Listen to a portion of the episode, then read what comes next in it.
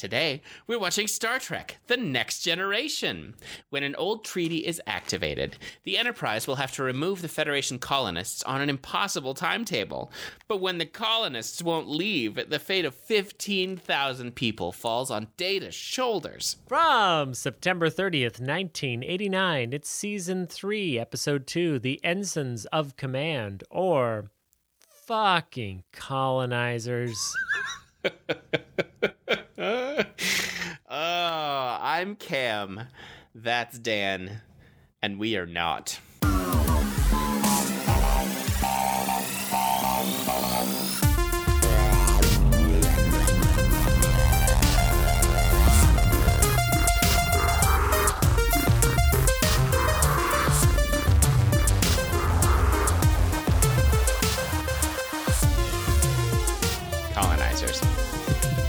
Our lily white, our, our lily white asses are not the the best. Yeah, you're right. Period. I mean, we're both reasonably straight white men. So, eh. yeah. so we are, of course, colonizers. Oh, God. I'm so, so upset. We're the Met generation, and that's it. That's what we are. That's it. That's what we'll put on your on your tombstone. I'm Cam. And that's it. That'll it. be on your tombstone. I'm Cam. Uh, I'll be next to you, and it'll say with an arrow, "That's Dan." we are the Matt generation, and we'll be buried like that. And uh, you know what? My wife can just sleep, you know, diagonally in our adjoining plots. People will extra room. flock by the tens. Also, I'm I'm being cremated, so um, You know, actually, actually, you're not. yeah. I'm not gonna let you be cremated, Cameron. I can do it because it's it's, uh, it's just as bad for the environment. It takes so much energy to cremate someone. The best thing to do is just have your corpse chucked in a ditch. I Honestly, mean, that's fair. the coyotes will get fed, the badgers will get fed, the whole ecosystem gets fed. Whatever they don't take will just deteriorate back into the earth. Cotton shroud if you know people are squeamish about just a dead body floating around. Buried f- uh, feet first. You know, very small. Not traditional cremation. I want I want you to build a pyre and set me alight. Oh. I will give you a Viking funeral, my friend. Thank you. I will shoot the arrow, the flaming arrow myself, and then I'll get somebody to play uh, play the bagpipes, and I will, word for word, inflection for inflection, do the you know Star Trek two speech. And my spirit will be hovering, crying. But it'll be born again on the Genesis planet, so it's fine. Yeah, totally fine. What a weird retcon. Truly. One of the strangest. Ah, okay, here's this fucking thing. On stardate unknown. I know. The Enterprise receives an automated message from the enigmatic Sheliak.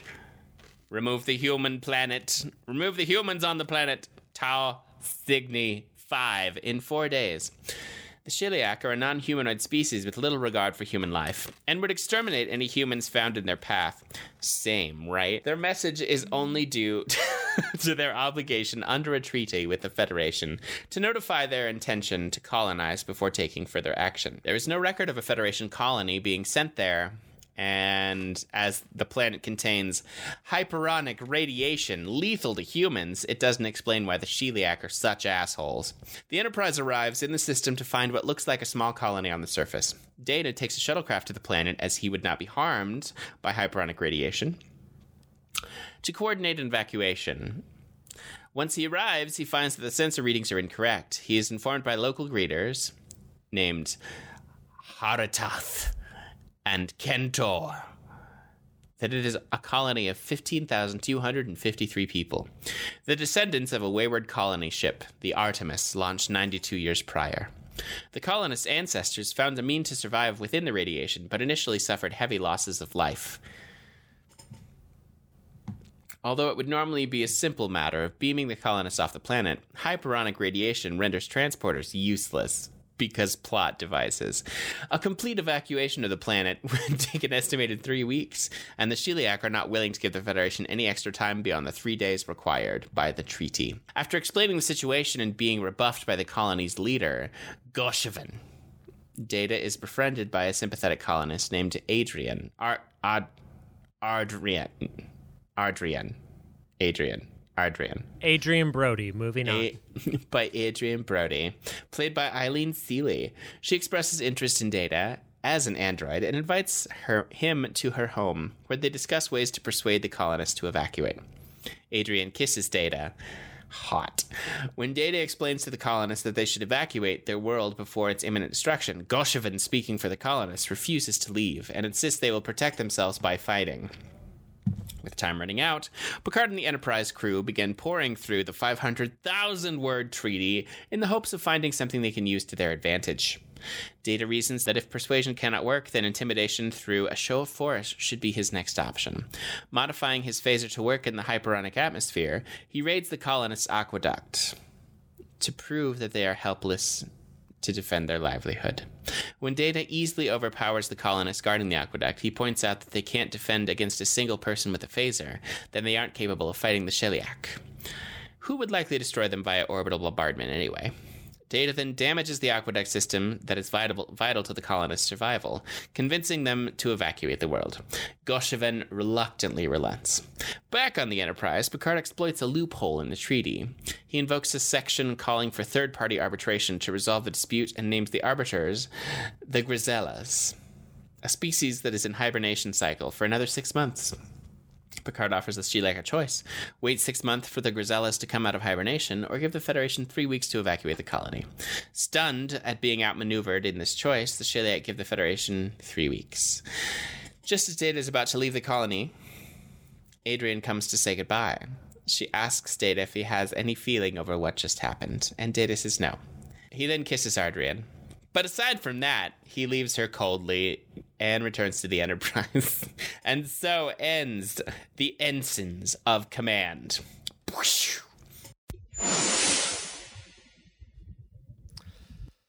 Ooh, boy. That was a hell of a thing. It was it was a thing, Cameron. I have to say, back to back episodes of Brent Spiner flexing them acting chops. It's true. And he is a remarkable talent. I'd say he's a talent to watch. I think this kid's got a bright future ahead of him. I think so too. hmm Including playing the same character for like 40 years. Yeah. But I thought he dies in Nemesis. He does. So then, who's in Picard, Cameron? Is it a dream sequence? I don't know. I haven't watched it. I'm not going to tell you. Please don't. I've already had so much of that show spoiled for me. So What? much. God damn right. it. It's not okay. It's the internet, Cameron. They just they just say things at me. And I'm like, Well, I'm sorry. I don't need to know that Jonathan Frakes directed an episode.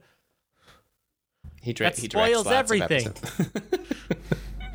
He's, he's made quite the directing career for himself, which is he, smart. he really has. Well, I mean, he started by directing a couple episodes of TNG. They actually had Mm-hmm. what was called Director College, where they would send them off for a couple weeks to study, and then they would just let them, they would set them free and let them do. You know, if you're on a long running uh, syndicated show, it's a great, it's an easy ask in your contract renegotiation. I want to direct an episode or two. And you can uh, build yourself a little side career directing television that will outlive, you know, most of your acting, honestly, Mhm. because it's a little easier to direct in your 60s than it is to act in your 60s or 70s or 80s. But then there are people like, you know, Patrick Stewart, who's like, I can rest when I'm dead. And who's still beautiful, even in his late 80s. Crazy. The work's keeping him alive, man. I know. You know, he doesn't need the money. So he No. really must like it. He really must want to. It's true. I uh I left this purposefully out of the out of the thing, but my my favorite part was the string quartet. Mm, mm-hmm. Would you look at O'Brien playing the cello? I know. I always picked him for more of a viola man. But no, he likes a stand up piece of wood between his legs. And who doesn't? Goddamn right. no, it was fun. It actually reminded me. This is funny. Uh, it reminded me of the episode of the Orville when they have the guest, uh, the touring symphony that's aboard, and they play "Singing in the Rain," and it's delightful Oh, of course they do. Because my Seth aesthetic is is Seth MacFarlane a lot of the time. most of the time, not all the time, but most of the time. No, I agree. He's a good egg. Yeah. And what a voice. But uh, yeah, no, that was a fun a fun way to start it, and a fun tie-in at the end with Picard. It, overall, the episode's fun. It's you know trying to get convince these space Mormons to leave space Utah, which is great. um, It's a very common theme in Star Trek. oh, 100%. They're like, hey, there's a religion on Earth that actually thinks all this shit's out there. That's perfect. And we can't talk about Scientology because this is Hollywood, but we can definitely talk about Mormons. When they was like, we've wor- we lost hundreds of people to irrigate the land and bring up water, I was like, we get it. You're Mormons, Jesus. My grandfather's buried up there with his 16, 13 year old wives. Eh. Okay, that part wasn't in it, but I mean, it was implied. it was implied. How else My did gra- they get 15,000 people from a ship? Right? I was like, man, this is. And for the first, I don't know, 10 minutes Data's down there, it's just a sea of dudes, not a not a woman to be seen. So I was beginning to suspect and kind of hope that they would be a clone colony because that would be interesting to me. And it's like, nope, just bad casting. Incredibly bad. but this was a good episode. Was Maybe they're at least a pansexual Mormon sect. I mean, they did only leave 100 years ago. Yeah, hopefully they get there by then. I mean, you know, Kirk was almost 100 years ago, and he was well established. Mhm. Yeah. Little known fact Captain Kirk sealed in the Mormon temple. to Spock. to Spock. Single tear. And they had, they legally adopted Bones. It was beautiful.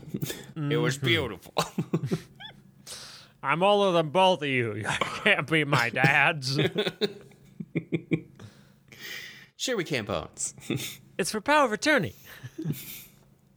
it seems logical. Ugh, I miss them all so much. I do. I think I'm going to rewatch an episode of the original series tomorrow. Proud of you. Mm-hmm.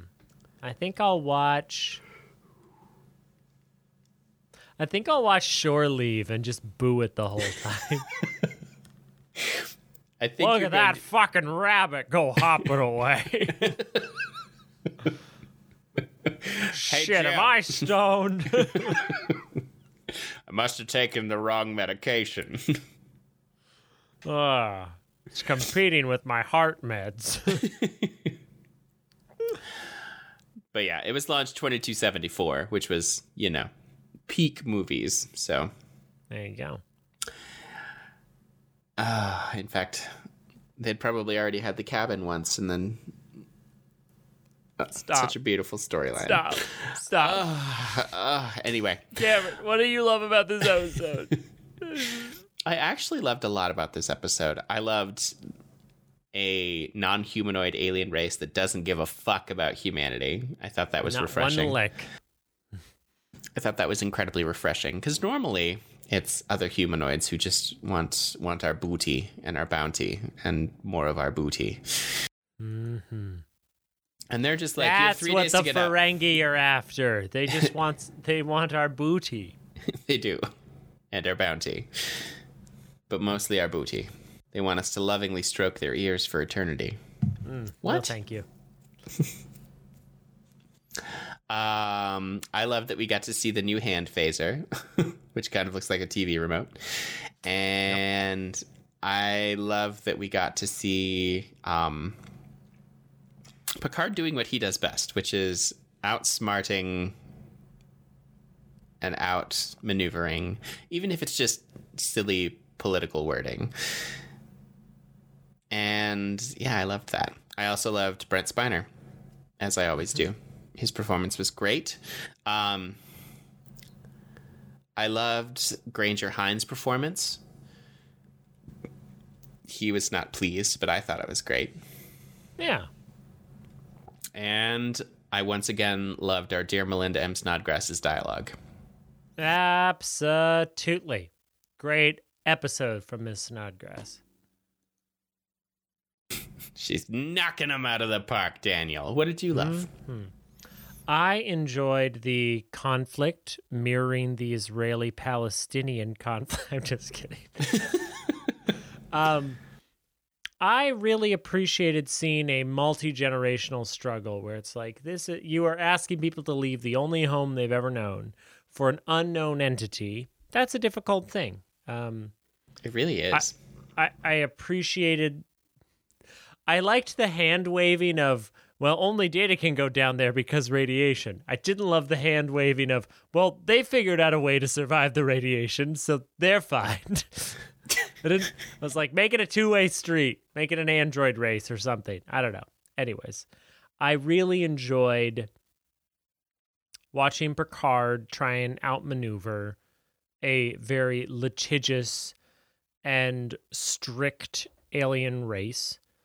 One thing I adored, and I am shocked that you didn't bring up, was the Sheliak ship model. The model Yeah. of their colony ship was gorgeous. yeah, it was pretty good. Also, the painted backdrop for the main set down on the planet's surface, stunning. Their production values have gone up considerably in this third season. It's true. And it looks like a different show. The camera work, the lighting, and the camera quality, like they are using a higher quality camera. Um, the show looks drastically better. And It does having a good. true A story and a B story that complement each other so well. I mean, they're they're the same thread, but to have have them working in tandem so perfectly it makes it an enjoyable episode where you never feel like oh and now we're going to go over to data learning a lesson about being human or wesley learning a lesson about girls or somebody learning a lesson about something fucking stupid. It, it, i don't need lessons. I need moral quandary. And this uh this got me there. It did oh get you there. and deanna was helpful. She was. she was helpful in the last episode too I know. not super helpful in the last episode. She was like she was there, but this one she was uh, she was helpful in understanding With- what was going on and strategizing and trying to take out these alien bastards. Yep. With that uneven green dress, she is knocking him out of the park. That she is, Cameron. That she is. A little bit of gossip. Apparently, Melinda intended to be intended to use a snoot uh, a pseudonym. a pseudonym. A pseudonym is in Dr. Seuss's world, in case you were wondering. Um, you- the pseudonym H.B. Savage because uh, showrunner Michael Wagner did a bunch of rewrites that she didn't think she would like, and then after she saw it, she was like, "Oh, okay," and was able to, you know, make peace, and so they used her real name. But you can tell because of the dialogue. Also, apparently, the Dalai Lama stopped by what? when they were filming this episode. apparently, I How can't confirm. s- stop recording for the Dalai Lama? Just be like, hold up, guys, hold up. His Holiness is here, so take five. yeah, apparently he took photos with Brent Spiner. Hmm. So when the next Dalai Lama is born, are they just gonna set out like figurines of the TNG cast, and the child will have to touch Brent Spiner to prove that they're the next Dalai Lama. He'll have to touch the data doll. Could be. Although I don't think you should say children touching data dolls ever again. Children touching data dolls. God damn it, Daniel. Um The other nice thing was that the uh, shuttle was named Onizuka, which was named for Ellison Onizuka, who was killed in the Challenger. Oh. That's nice. Yeah. God, what a tragedy.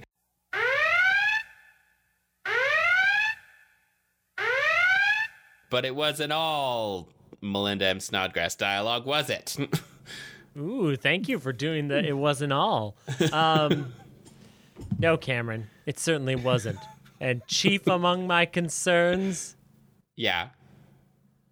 poor, poor Tiana and her just aggressive camel toe.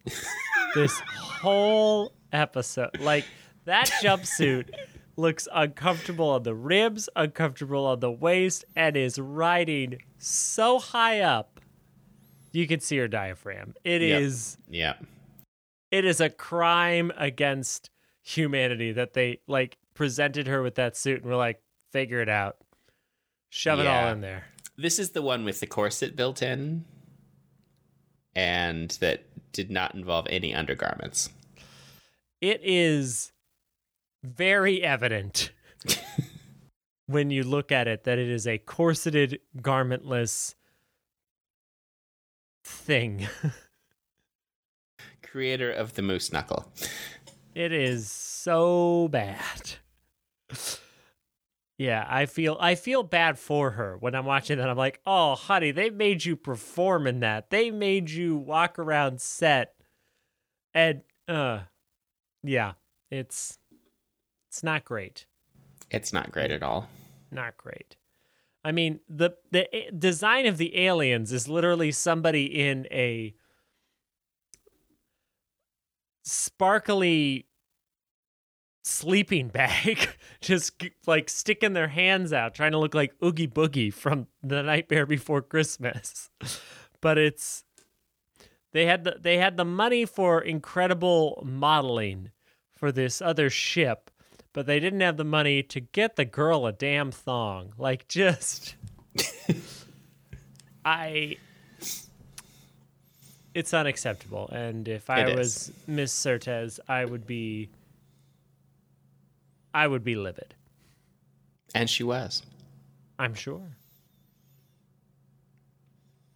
It also has the uneven cleavage box, which hmm. she has gone on record saying that she hated, but you know, it's like just it's uneven and we're not sure why. It's it's like a looks like the tailor fucked up.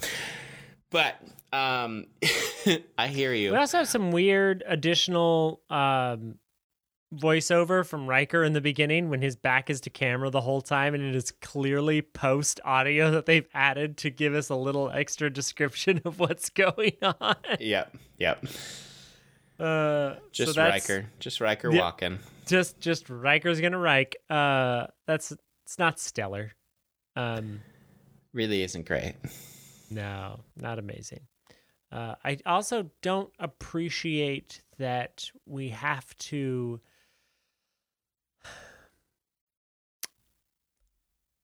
I, I don't appreciate that the entirety of this episode hinges upon a, a treaty from a hundred years ago. Like Yeah. that's kind of crazy. Like we consider th- treaties from a 100 years ago a suggestion at this point. I mean, let's think about how much we're, you know, adhering to the Treaty of Versailles. How much we even adhere to our own War Powers Act. Like I doubt that I, I appreciate thinking that the Federation is noble in intent and would try to honor its treaties as best it can. But if you haven't heard from somebody in a hundred years and then they show up to execute on this treaty, I'm just saying, build better contracts, Federation. If you don't execute on your option within a hundred years, you don't get it. Period. You just don't. You just don't now. I mean, yeah, you're not wrong. you just don't. Nope. Mm-mm. Fuck your territory. You had time. You had time to do something with it, and you didn't. So now it's now it's fair game again. Yeah. Yeah. The that was kind of silly. Overall, it's a really well constructed episode. Like it's it's enjoyable. We have two fronts happening at the same time. I appreciate that they found a way to talk about Data's humanity that didn't feel trite. Like meeting someone who was genuinely excited and interested in him instead of being afraid. That was a refreshing change of pace. It really was.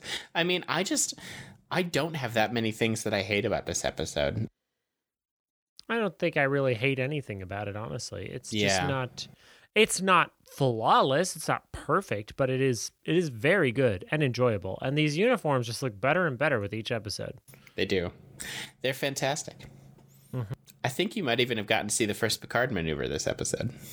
I did also really like him casually walking over to the plaque for the USS Enterprise that's on the bridge, like swiping the dust off. And I'm like, hold up, everything is glass and upholstery, but there's one random brass plaque. No. Every ship has one, Dan. Every ship, Yes. every ship. In fact, every ship has had one. The original Enterprise had one in about the same spot on the bridge. The Enterprise A had one. The Excelsior had one. Pretty much every ship that you've seen has has a dedication plaque. That's brass. Yes. That just seems unnecessary and unfuturistic, and I don't appreciate your anti science mind. My anti-science mind. Cameron, don't come at me with your vaccines and your solar power and your other crazy hooey.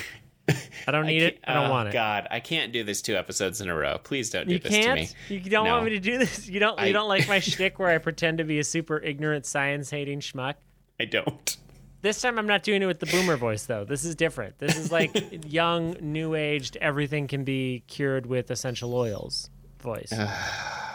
I know, but I just Cameron, Cameron, you don't need to take any pain medication. I know you just had your spleen removed, but if you just have some clove oil and put it behind your ears, you can literally not feel pain. I have hot coals in my shoes right now, and I don't feel it.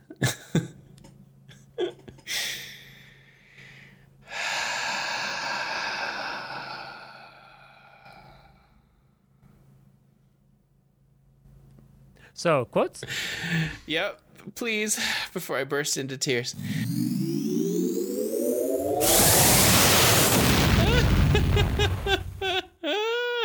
Laughter through tears is my favorite emotion. The best quote of the goddamn thing is right at the top. It sure is. You enjoyed that.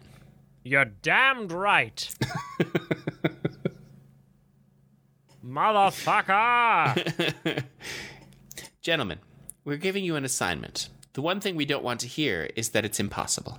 I need the transporters to function despite the hyperonic radiation. Yeah, but that's imp. Yes, sir. he wants the impossible. That's the short definition of captain.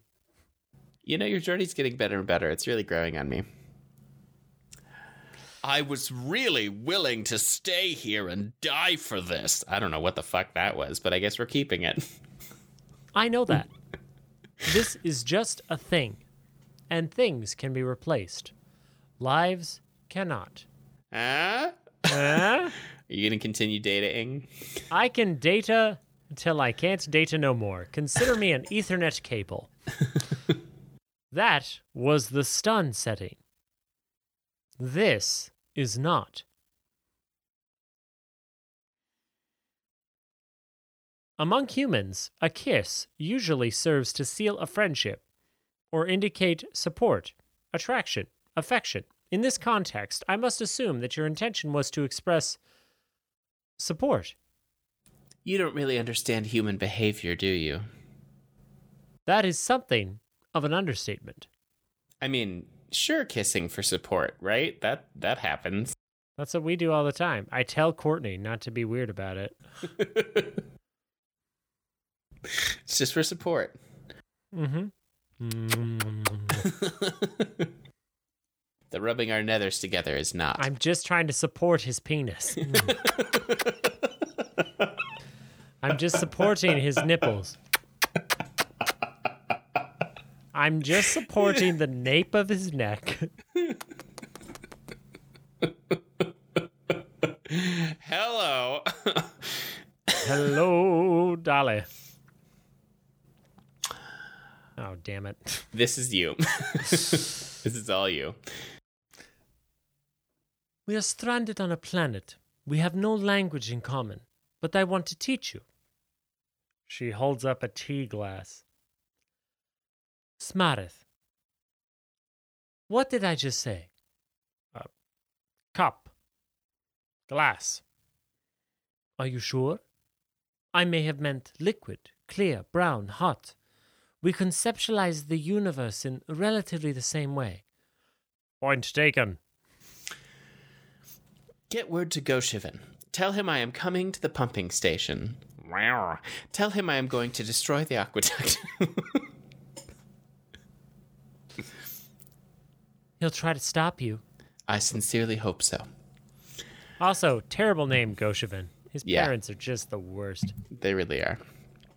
I can reduce this pumping station to a pile of debris, but I trust my point is clear. I am but one android with a single weapon. There are hundreds of Sheliak on the way, and their weapons are far more powerful. They may not offer you a target. They can obliterate you from orbit. You will die, having never seen the faces of your killers. The choice is yours. God, I love that line. You may die, never having known the faces of your killers. It's a great line. Never having seen the faces of your killers. Mm, beautiful, beautiful. You killed him! I've killed no one. I've merely shut down a machine.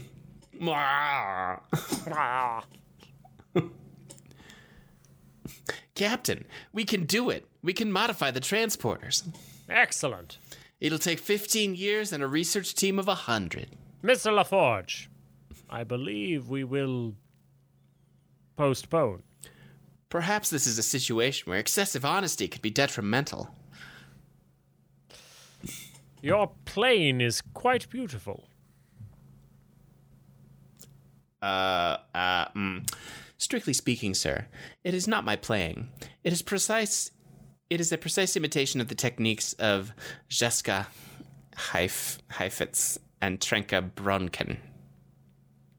There is nothing of data in what I'm hearing. You see, you choose, you chose the violinists.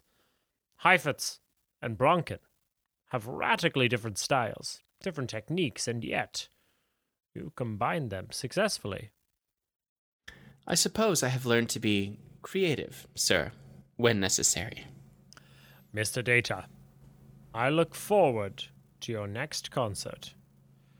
Captain's log. Make sure I'm busy when Data has his next concert.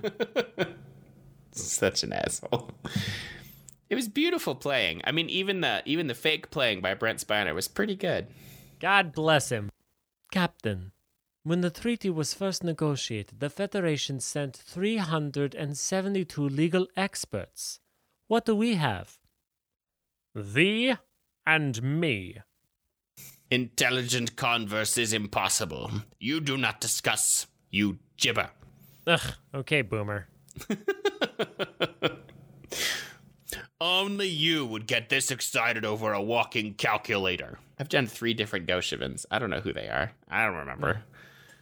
Various different aspects of his personality. I guess. Sir, if I do not succeed, how violent is the Sheliak reaction likely to be? The treaty is the only thing that prevented them from eradicating the colony the moment they discovered it. Ah, Ah is right, Data. Do you believe my suggested course of action should be followed? of course. In spite of the fact that I am an android. Because of that fact, I don't have any silly prejudice against computers. I like them. Not that any computer we have is half as sophisticated as you are. No, I would say not. All right, give me your fourth version of Gosheven. The colony exists because generations gave their lives for it. Many died before we found a way to adapt the radiation, and many more died bringing water to this desert. My grandfather. Is buried on that mountain. Well, who'll be left to bury you? Here we stand. then here you die. You appear to need it. Hot. Hot. All right. You want to be Bev? Well, you said I'm Bev from now on. You're Bev. Captain, Doctor, I am honored by your presence, but may I suggest you attend the second concert? Why, Data? Ensign Ortiz will perform the violin part. My rendition will be less enjoyable. Oh? Although I am technically proficient, according to my fellow performers, I lack soul. Data. Telling us why you're going to fail before you make the attempt is never wise. But is not honesty always the preferred choice? Excessive honesty can be disastrous, particularly in a commander. Indeed. Knowing your own limitations is one thing. Advertising them to a crew can damage your credibility as a leader. Because you will lose their confidence. And you may begin to believe in those limitations yourself. And thus we set up the entire episode beautifully with our first interaction, which feels superfluous. That, ladies and gentlemen, is how to do network television one hour In- drama. Indeed. Indeed. Cameron, Yes, Daniel. I came up with the last rating system. What are we going to rate this puppy with? How many blown to high hell aqueducts would you give this episode? I would give it three and three quarters blown to high hell aqueducts. I was gonna give it four. Ugh, that's so great. are. There we are. Uh, I had a great time. I, I really like this episode. And it's not one that I remember for some reason, but I think I will from now on. Well, you know, it's a it's a pretty good one. I, I mean, I remember the I remember the aqueduct. I'm gonna remember the uh, the Sheliaks, the little sleeping bag worm guys that kind of look like water bears. Absolutely. And O'Brien playing the cello. Yep, yep. Well, hey, we'll be back. Uh, we'll be back next time with the survivors. We will. That's, That's very. that's the next one. Nope, the survivors of the human race. All that's left. We'll see who. We'll see who's here. It'll just be these two folks and the green dress. because of all the shit in it. Well, we have loved it, hated it, quoted it, and rated it, and that just leaves one last thing for us to do, and that's for me to wish you all to not just have a great week, but to make it so. Keep on trekking.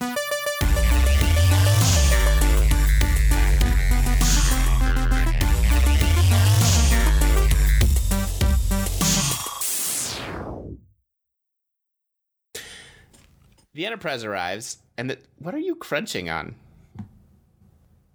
Styrofoam. Fun. Is styrofoam vegan? Technically, no, because it's made from petroleum, which is made from dinosaur bones. But you know, it's fine. Yeah. Well, you got to do what you got to do. I was just not going to chime in through your whole thing and just clip my part out. It's super easy. See, that's considerate noise making. Whereas if my phone vibrates right next to the microphone, that's inconsiderate noise making. Do we understand the difference, Cameron? I'm editing this episode anyway, asshole, so it's fine.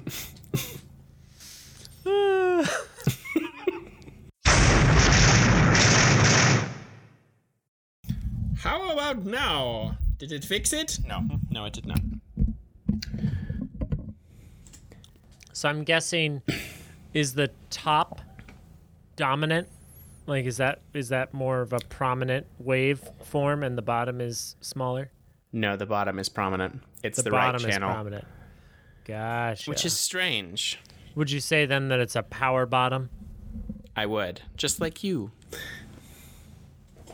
Getting there. Yeah. That'll really help the Fisher. Have you named it Eddie Fisher? No, no, no. Carrie Fisher. Carrie Fisher.